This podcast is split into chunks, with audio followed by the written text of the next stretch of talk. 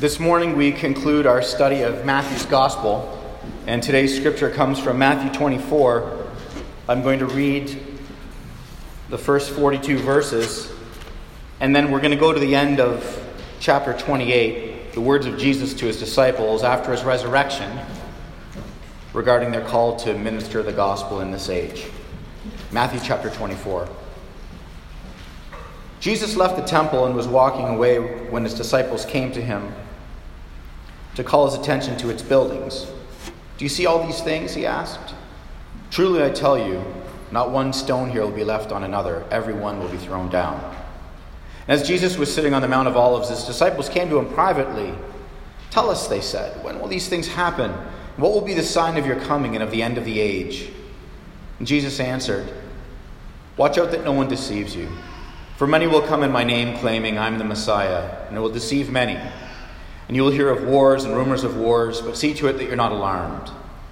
Such things must happen, but the end is still to come. Nation will rise against nation, and kingdom against kingdom, and there will be famines and earthquakes in various places. All these are the beginning of birth pains.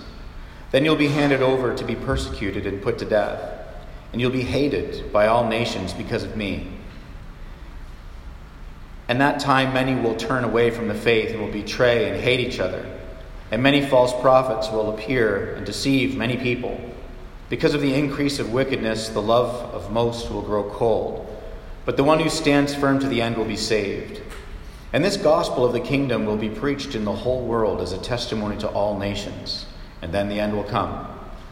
So when you see standing in the holy place the abomination that causes desolation spoken of through the prophet Daniel, let the reader understand. Then let those who are in Judea flee to the mountains. Let no one on the housetop go down to take anything out of the house. Let no one in the field go back to get their cloak. How dreadful it will be in those days for pregnant women and nursing mothers. Pray that your flight will not take place in winter or the Sabbath. For then there will be great distress, unequaled from the beginning of the world until now, and will never be equaled again. If those days had, been, had not been cut short, no one would survive, but for the sake of the elect, those days will be cut short. And at that time, if someone says to you, Look, here's the Messiah, or there he is, do not believe it. For false messiahs and false prophets will appear and perform great signs and wonders to deceive, if possible, even the elect. See, I've told you ahead of time. So if anyone tells you, There he is, out in the wilderness, do not go out. Or here he is in the inner rooms, do not believe it. For as the lightning that comes from the east is visible even in the west, so will be the coming of the Son of Man. For wherever there is a carcass, the vultures will gather. Immediately after the distress of those days, the sun will be darkened, and the moon will not give its light. The stars will fall from the sky, and the heavenly bodies will be shaken. Then will appear the sign of the Son of Man in heaven, and all the peoples of the earth will mourn when they see the Son of Man coming on the clouds of heaven with power and great glory. And he will send his angels with a loud trumpet call, and they will gather his elect from the four winds, from one end of the heaven to the other. Now, learn this lesson from the fig tree. As soon as its twigs get tender and its leaves come out, you know that the summer is near. And even so, when you see all these things, you know that the end is near, right near, uh, right at the door. Truly, I tell you, this generation will certainly not pass away until all these things have happened. Heaven and earth will pass away, but my words will never pass away. But about the day or the hour, nobody knows. Not even the angels in heaven, nor the Son, but only the Father. As it was in the days of Noah, so it will be in the coming of the Son of Man. For in the days before the flood, people were eating and drinking, marrying and given in marriage, up until the day Noah entered the ark. And they knew nothing that would happen until the flood came and took them away.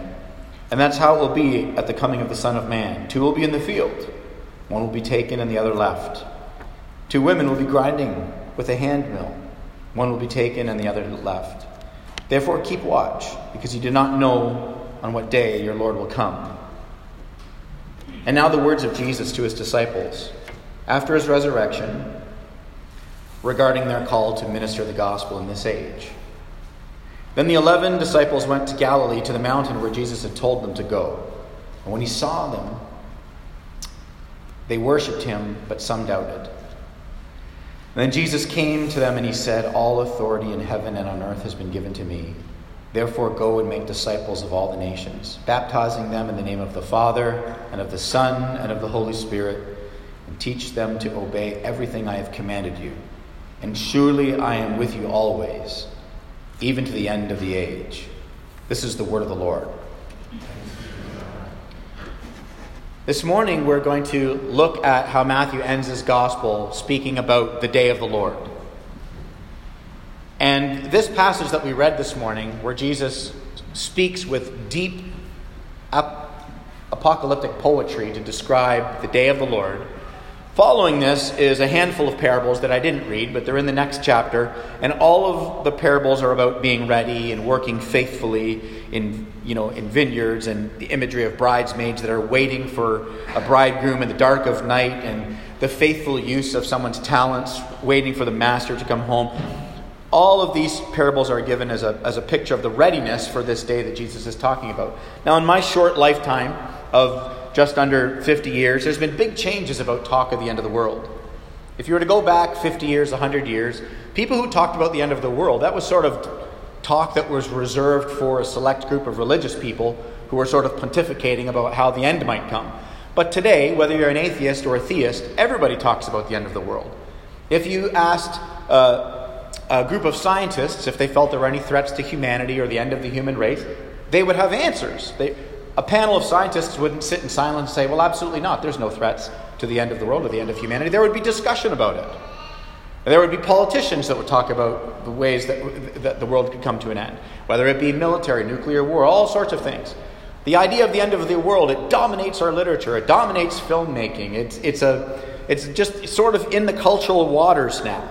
All these images of hypothesizing, you know, natural disasters, AI, robots, zombie apocalypse, genetically altered, you know, bio, bi, you know, bionic people, all, all sorts of fascinations about what's possible, what could possibly happen at the end of the age. So when we come to the Bible and we get this deep poetry speaking about the end of days, there's two ways we can handle this. I can teach this text this morning uh, in a very sensational way. I can take a sensational, impractical approach, which would be very exciting. You can sell a lot of books and you can pack out a lot of rooms talking about this in a sensational way. Or I can talk about this in a practical, pastoral way, which is a lot less exciting, but I think when we look at what Jesus is doing and we zoom out from the text, we realize Jesus is actually being quite pastoral. And he's actually being quite practical. Now, he's speaking in, in glorious ways. There's a lot of mystery that we have to just bend our knee to and sit in. But his goal is to be pastoral. This all starts because the disciples ask him a question. And he's answering the question. And he wants them to be able to do something with his answer.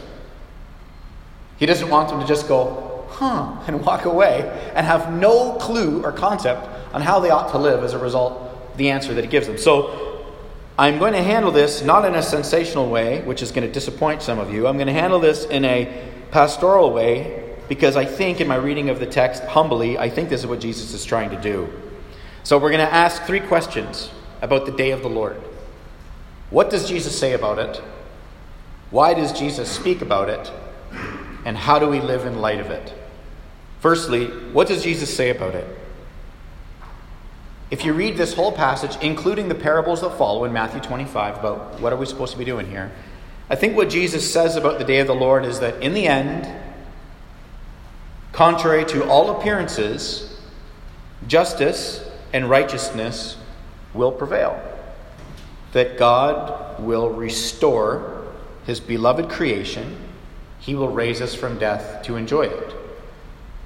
In the end, God's initial plan will be accomplished, that Christ will return and restore all things. That doesn't look like that's going to happen. When the disciples, the original audience, looked at their life and their circumstances and the last thousand years, none of this looks as though in the end righteousness and God's goodness is going to prevail. It actually looks like darkness is going to prevail. And the same is true, I think, for us today. Now, I know that this seems, what I just said, seems like a very bland conclusion.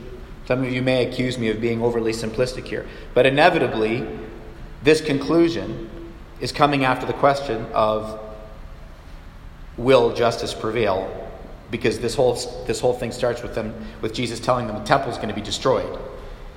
And immediately their brains go from, well, if the temple is going to be destroyed, it must be the end of the world. And so Jesus is actually saying, actually, those are two different things, but both of these things are going to occur. If you're the original audience, which they were, you would be very concerned about justice prevailing under the crushing totalitarianism of Rome because you'd been a victim of injustice your entire life, you'd been living with the threat of violence your entire life, and so forth and so on for generations. And so, if you've been living with this foreboding sense that darkness is greater, darkness will win. In the end, only the good die young. It doesn't work out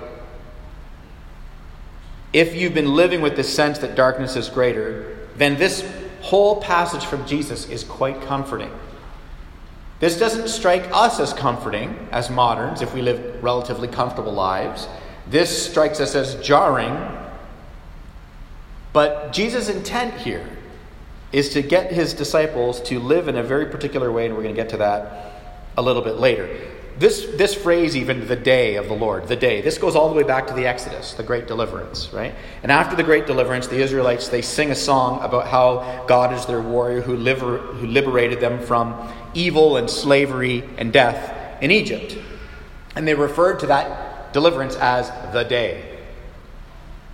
And they sing about the day all through Exodus 13 and 15, and you can read about it. And the Exodus foreshadows our Exodus. It foreshadows all of humanity's Exodus. The, the Exodus of the nation of Israel foreshadows the ultimate Exodus of all the nations, of all the people of God around the world globally who trust in Christ, who in the end will be on the receiving end of restoration and not on the receiving end of judgment. And so, this is a message of hope and encouragement for those who are clinging to God and trusting in God.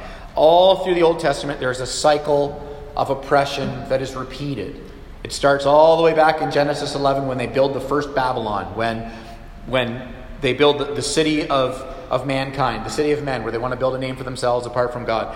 And they basically live under an oppression later of a true Babylon, but in between there were many Babylons, cities which created oppression, and that oppression was of their own making. As soon as we turn from God in favor of being our own gods, we end up living in a world where we don't love our neighbor, and that leads to all manner of evil and sin, suffering and sorrow. And so, this cycle of being in need of deliverance, in need of the day, has been around since Genesis. And Jesus is picking up on the language of the day of deliverance, and he's speaking now about it in a very apocalyptic, uh, sort of uh, uh, global sense. When, when he's going to come and return, and it will be the end of injustice, it will be the end of sorrow, it will be the end of oppression, the end of the things that make you and I look at our news feeds or out the window and get angry at the, at the sorrow and the sadness that we see in the world. It's going to be the end of all of this. And uh, right now, as Jesus is speaking about it, Rome is the new Babylon at the moment. And so, Jesus is describing this period of time that takes place between the Advent, his, his first coming and his second first arrival and the return. That period in between, a technical term referring to the last days. In verse 29, he uses the phrase, after the distress of this age. That phrase, age, the age that we're all living in now, as some theologians have put it, we are Easter people living in a Good Friday world. Now, I want to point out, without taking too much time, that all of these events that Jesus describes did happen within the lifetime of the apostles. He says there, this generation shall not pass away unless all these things happen. And again, I know you can sell a lot of books, and they've created an entire, you know, uh, franchise out of the idea that all of these things are in the future. But the, the fact of the matter is, they all happen in the life of the disciples, and they've happened many times since. So ultimately, in AD 70, um, well, in AD 66, history teaches us that the Zealots, which were a group of uh, uh, Jews who hated the fact that the religious leaders were in bed with Rome, and they were like, look, you guys are just political puppets to Rome. And so the Zealots started attacking Jerusalem, and then Rome finished the job and burned Jerusalem in AD 70. So that's just world history. So by AD 70, that was the abomination of desolation that Jesus referred to, which was ultimately prophesied in Daniel. That abomination of desolation, the desecration of the temple when Rome marches in and destroys things. There's archaeological finds of that temple, the destruction of that temple, and the stones are monstrous. Some of them are 12 feet, 16 feet long, and 8, 8 feet wide. I can't even imagine how heavy one of those stones would have been. So you can imagine when Jesus says to his disciples, Not one stone will be left on top of the other, that they're thinking, Well, surely this is the end of the world, because that's a pretty high commitment to destruction, to topple those things down. And so, uh, even in AD 45, there was a famine that ravaged Judea. In AD 60, there was an earthquake that shook Laodicea and so on and so forth to the fact where all of the things that Jesus talked about did occur within the lifetime of all of these hearers. Further, there's the talk about the messianic pretenders, and don't go out in the wilderness to listen to this anti Messiah, anti Christ. Uh, Matthew doesn't use that language, but John does. The one that is against the ways of God and, and uplifting themselves. These things happened as well. You can read about them in Acts chapter 5. Two are mentioned. There's Theudas and Judas, two uh, uh, messianic figures that rise up to deliver Israel from Rome, because we know, of course, Jesus didn't deliver Israel from Rome like everybody thought he would. And so other messiahs rose up and tried to do that. They had movements. One guy had about 400 followers, and, and uh, they eventually were killed, and then the movements died off. So in Acts chapter 5, the religious leaders are saying of the disciples, Look, these other messiahs have been killed, and their movements died off. Don't worry about these disciples. We crucified that Jesus guy. This movement will die off. Well, minor caveat Jesus Christ, we're not, we're not dealing with a missing body theory. Hundreds upon hundreds upon hundreds of people saw the resurrected Christ, and therefore the true Messiah, Jesus, the Son of God, did not die off. And that's why in 2023 there's a few billion Christians around the world, and we're all still worshiping Him every week. But these, these political messiahs were already there. In the first century, there was another one. You can read about him. His name is Simon uh, Kokhba, and he led a revolt in 132 AD against Rome. Dr. Samuel Lamerson was one of my profs that talked about about six leaders after Jesus that proclaimed that they were going to be the political messiahs of Israel. So the, all of this happened, and it continues to happen. So, in the end, what is Jesus saying about this? He is saying, contrary to all appearances, justice and righteousness will prevail. God will restore his beloved creation and he will raise us from death to enjoy it. Moving on to why does Jesus even speak this way? Why is Jesus even talking about all of this? He, Jesus is talking about this to instill confidence, to provoke perseverance, to infuse hope in his disciples, in his followers. We know that because if you keep reading into chapter 25, which I didn't take the time uh, to do today. It would have just been a, a tremendous amount of text to try and absorb. But all of the parables that Jesus tells about being ready and watchful and waiting and persevering and don't fall asleep, all of these parables converging like this prism, just cascading the same theme multiple times, are all about provoking perseverance and instilling confidence in the people that, that follow him. What Jesus wants pastorally is for his people to hold on in the midst of struggle persevere in the suffering. Don't look out our windows at the terrible things that are happening in the world and lose our faith and lose our minds and lose our peace. He wants us uh, to uh, be able to live with a sense of uh, security and resilience in the midst of all of this.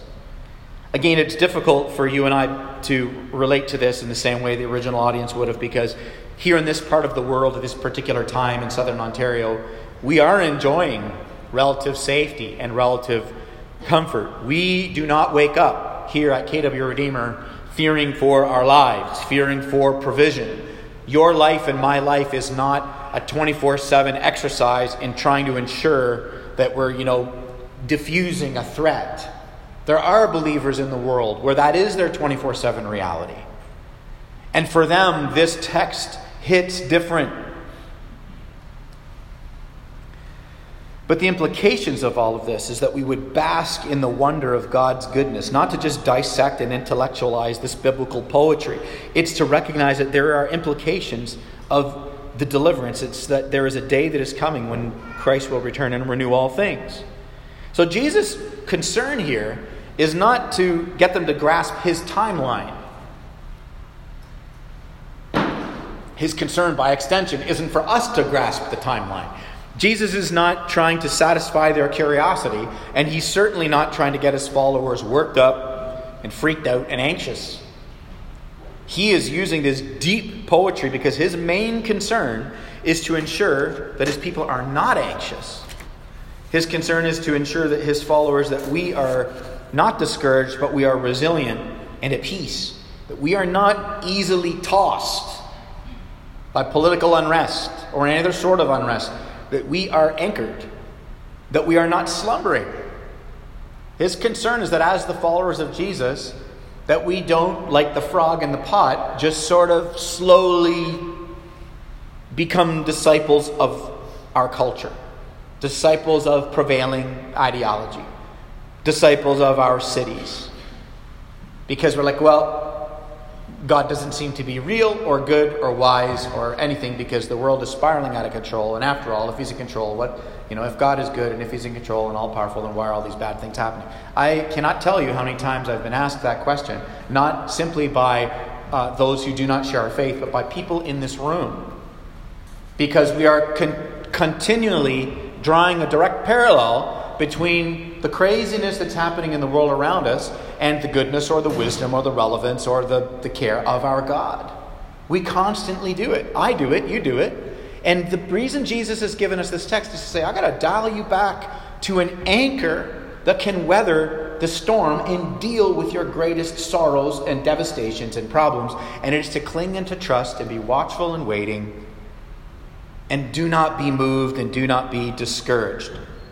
So that when we look and we see all this pain and the injustice, this senselessness of suffering, and the sort of the arbitrary, meaningless, and, and, and horror of the way that, you know, people who, quote unquote, deserve to have a blessed life don't, and those who deserve utter judgment seem to be thriving, and it just boggles our minds that through all of this we, we stay on message, we stay on mission we're not easily moved and easily distracted.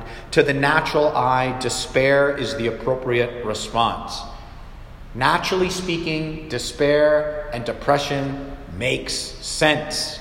When we look at the world and think about it deeply for longer than five minutes, despair makes sense. But with the eyes of faith, the people of God can look with honesty at the despair in using Christ's very realistic words here, pastoral words here, say, you know what? I can persevere in the midst of all of this, and I can live out my new humanity in the midst of all of this with a sense of hope because I have an assurance that in the end, justice and righteousness will prevail.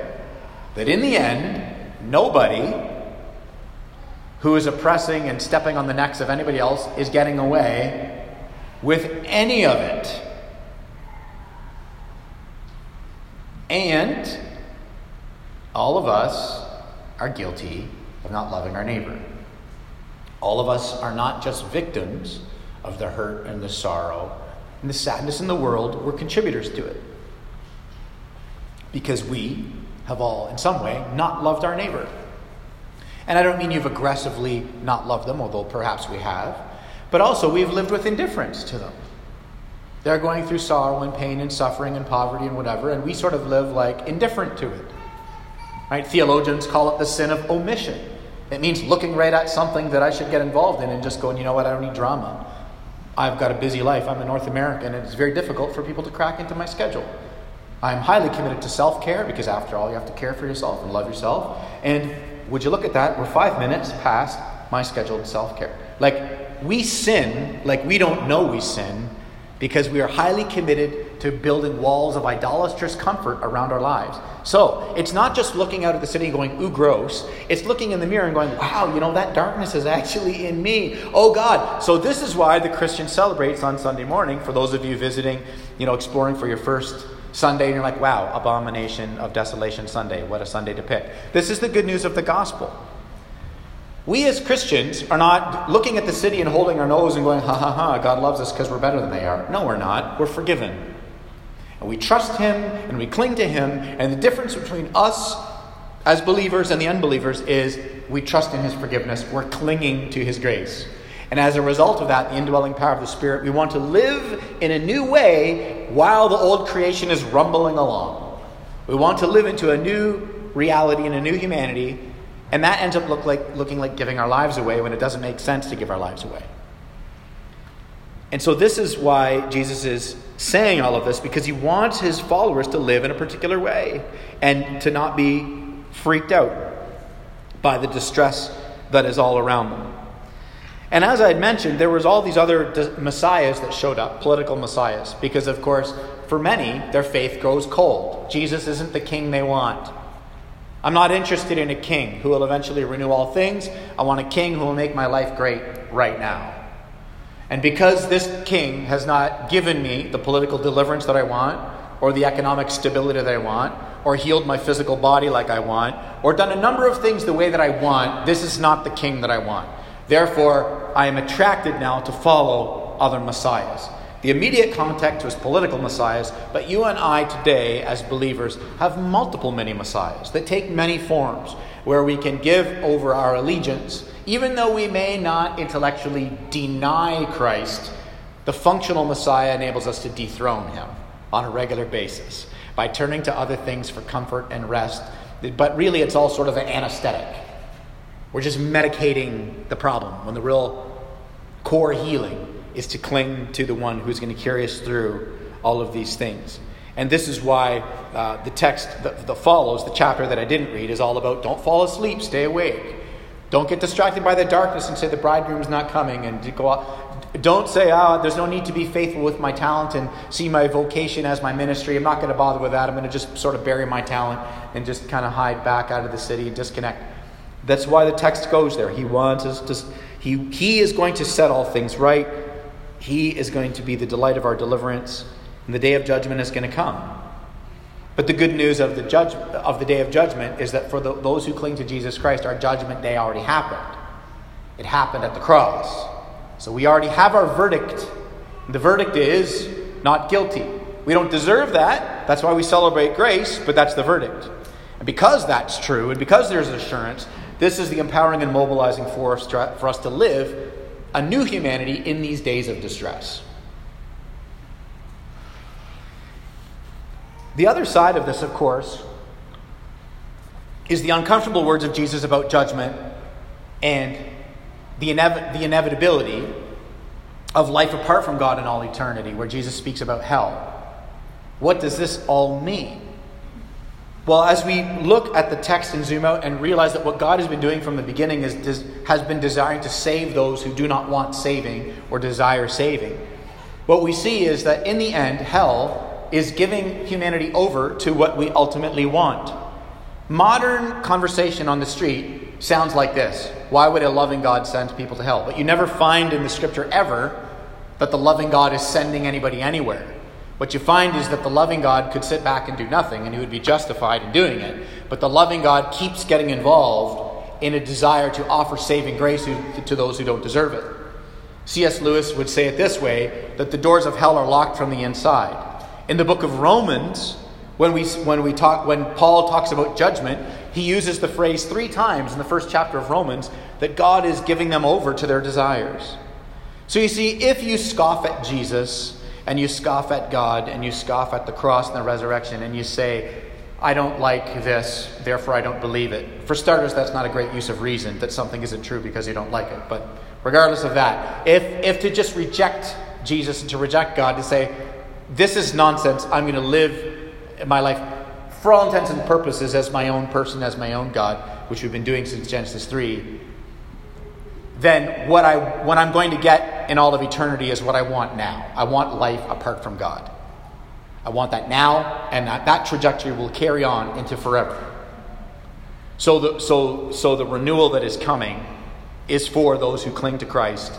The hell, if you will, the, the, the poetry Jesus often uses to describe the hell, is this torment apart from the renewal and the restoration of all things. This cognizant understanding that there is a renewal that I'm not a part of and calls this hell. The forever and eternal sort of curving inward on the self, which we're living into now, even if we reject Jesus now. We're already in that trajectory. So, my invitation for those of you who would be here who've not placed your faith in Christ would be consider now, consider as you're listening to the rest of this, this sermon in the last couple minutes, um, what we have in the Christian faith is a loving God who would be quite justified in just leaving us to our own devices. Like, just quite justified in letting the world just play itself out, like Greek fatalism. But what we actually have, his sovereignty does not manifest like I'm sitting back with his like a like an evil Geppetto, you know, puppeteering things and sending this person here and sending this person there. It's not a good image of God's sovereignty. Rather, in his sovereignty, he's chosen to continually interrupt to draw us to his saving grace, including you sitting here this morning, hearing these very words. He's moved thousands upon thousands of things in your life. For you to be here, this is just another form of him and his grace reaching out. That we are saved by the, by the grace of Jesus, trusting in his resurrection, and not by the, the loving and caring moral lives that we're living. Those things flow from joy. To the final thing this morning as I close how do we live in light of all of this? I've talked about it already. We're united to Christ. His grace rescues us, it renews us, it enables us to persevere in hardship. So we approach all of life in light of this new humanity so that as God's image bearers, we intentionally aim to live in continuity with the renewal that Christ would bring. I already mentioned the parables, so I'm not going to get into that again. But that's the point of the parables that follow this. He's like, live in continuity with where this is headed. Every parable is pointing to that fact. Don't fall asleep, stay awake. So what does the what does the preparedness look like? What does the watching look like? Well, we did read it when Jesus talks about the judgment relating it to the days of Noah. We read it there in verses 38 to 42. He says, Two people are going to be in the field. Judgment comes and one remains and one goes. Two women are grinding in the mill. One comes and one is taken. In other words, what does preparedness look like? It looks like I'm living my life, I'm doing my vocation, but I'm doing it with a sense of joy and faith and trust in God. I'm living in the city and I'm going about it. I'm not seeing that there's a disconnect between my faith and the things that I'm up to. I'm just living, I'm, I'm living out my joy amongst my, my people, in my neighborhood, in my city. And you'll notice that the ones that are, that are left are the people of God. And the ones that are taken and removed are the ones that do not enjoy the renewal that is coming. That's what happened in the days of Noah. It was Noah and his family that stayed, who was swept away. It was those that were worshiping other gods and doing abhorrent things to their children and the women. They were taken away. But it was, the, it was the family of God that remained. I know that an entire cinematic rapture universe has been created by the opposite of that. Like, oh no, it's the, it's the Christians that are zapped away and go to heaven, and then all the cars crash and the planes crash because all the Christians are gone and the world's a mess. That's, my friends, that's, that's literally the opposite of what the text says. They made a lot of money off of flipping that around the other way. But it's the people of God who stay. Some of you right now are like, well, oh my goodness, my world has been like, I got to rewatch Kirk Cameron. How did this guy get it wrong? It's wrong. It's all wrong. Because if it was right, then going and recycling your cans and loving your neighbor and feeding the poor, none of it matters because if in the end the world's going to blow up, what are we doing? But what we're actually doing is living in the continuity of what God is going to bring with Christ's return, which is renewal. And so, therefore, everything we do matters. All of our vocation is ministry. And so we live this out in the proclamation of the gospel. Yes, the declaration of Jesus Christ, who is Lord, who has went to the cross for the forgiveness of our sin and rose again on the third day, and we trust him, but also it is all at one with our vocation, our lips and our lives in this congruence and in this harmony. And so, happy Mother's Day, because that includes motherhood and caring for your children. See, you didn't think that the abomination of desolation was a good text for Mother's Day, but I would argue it's a tremendous text for Mother's Day, because suddenly mothering matters and caring for children matters. It all matters as we live into a continuity of what Christ is going to ultimately bring. So, may we go into the city and live this out in great joy. Let's pray.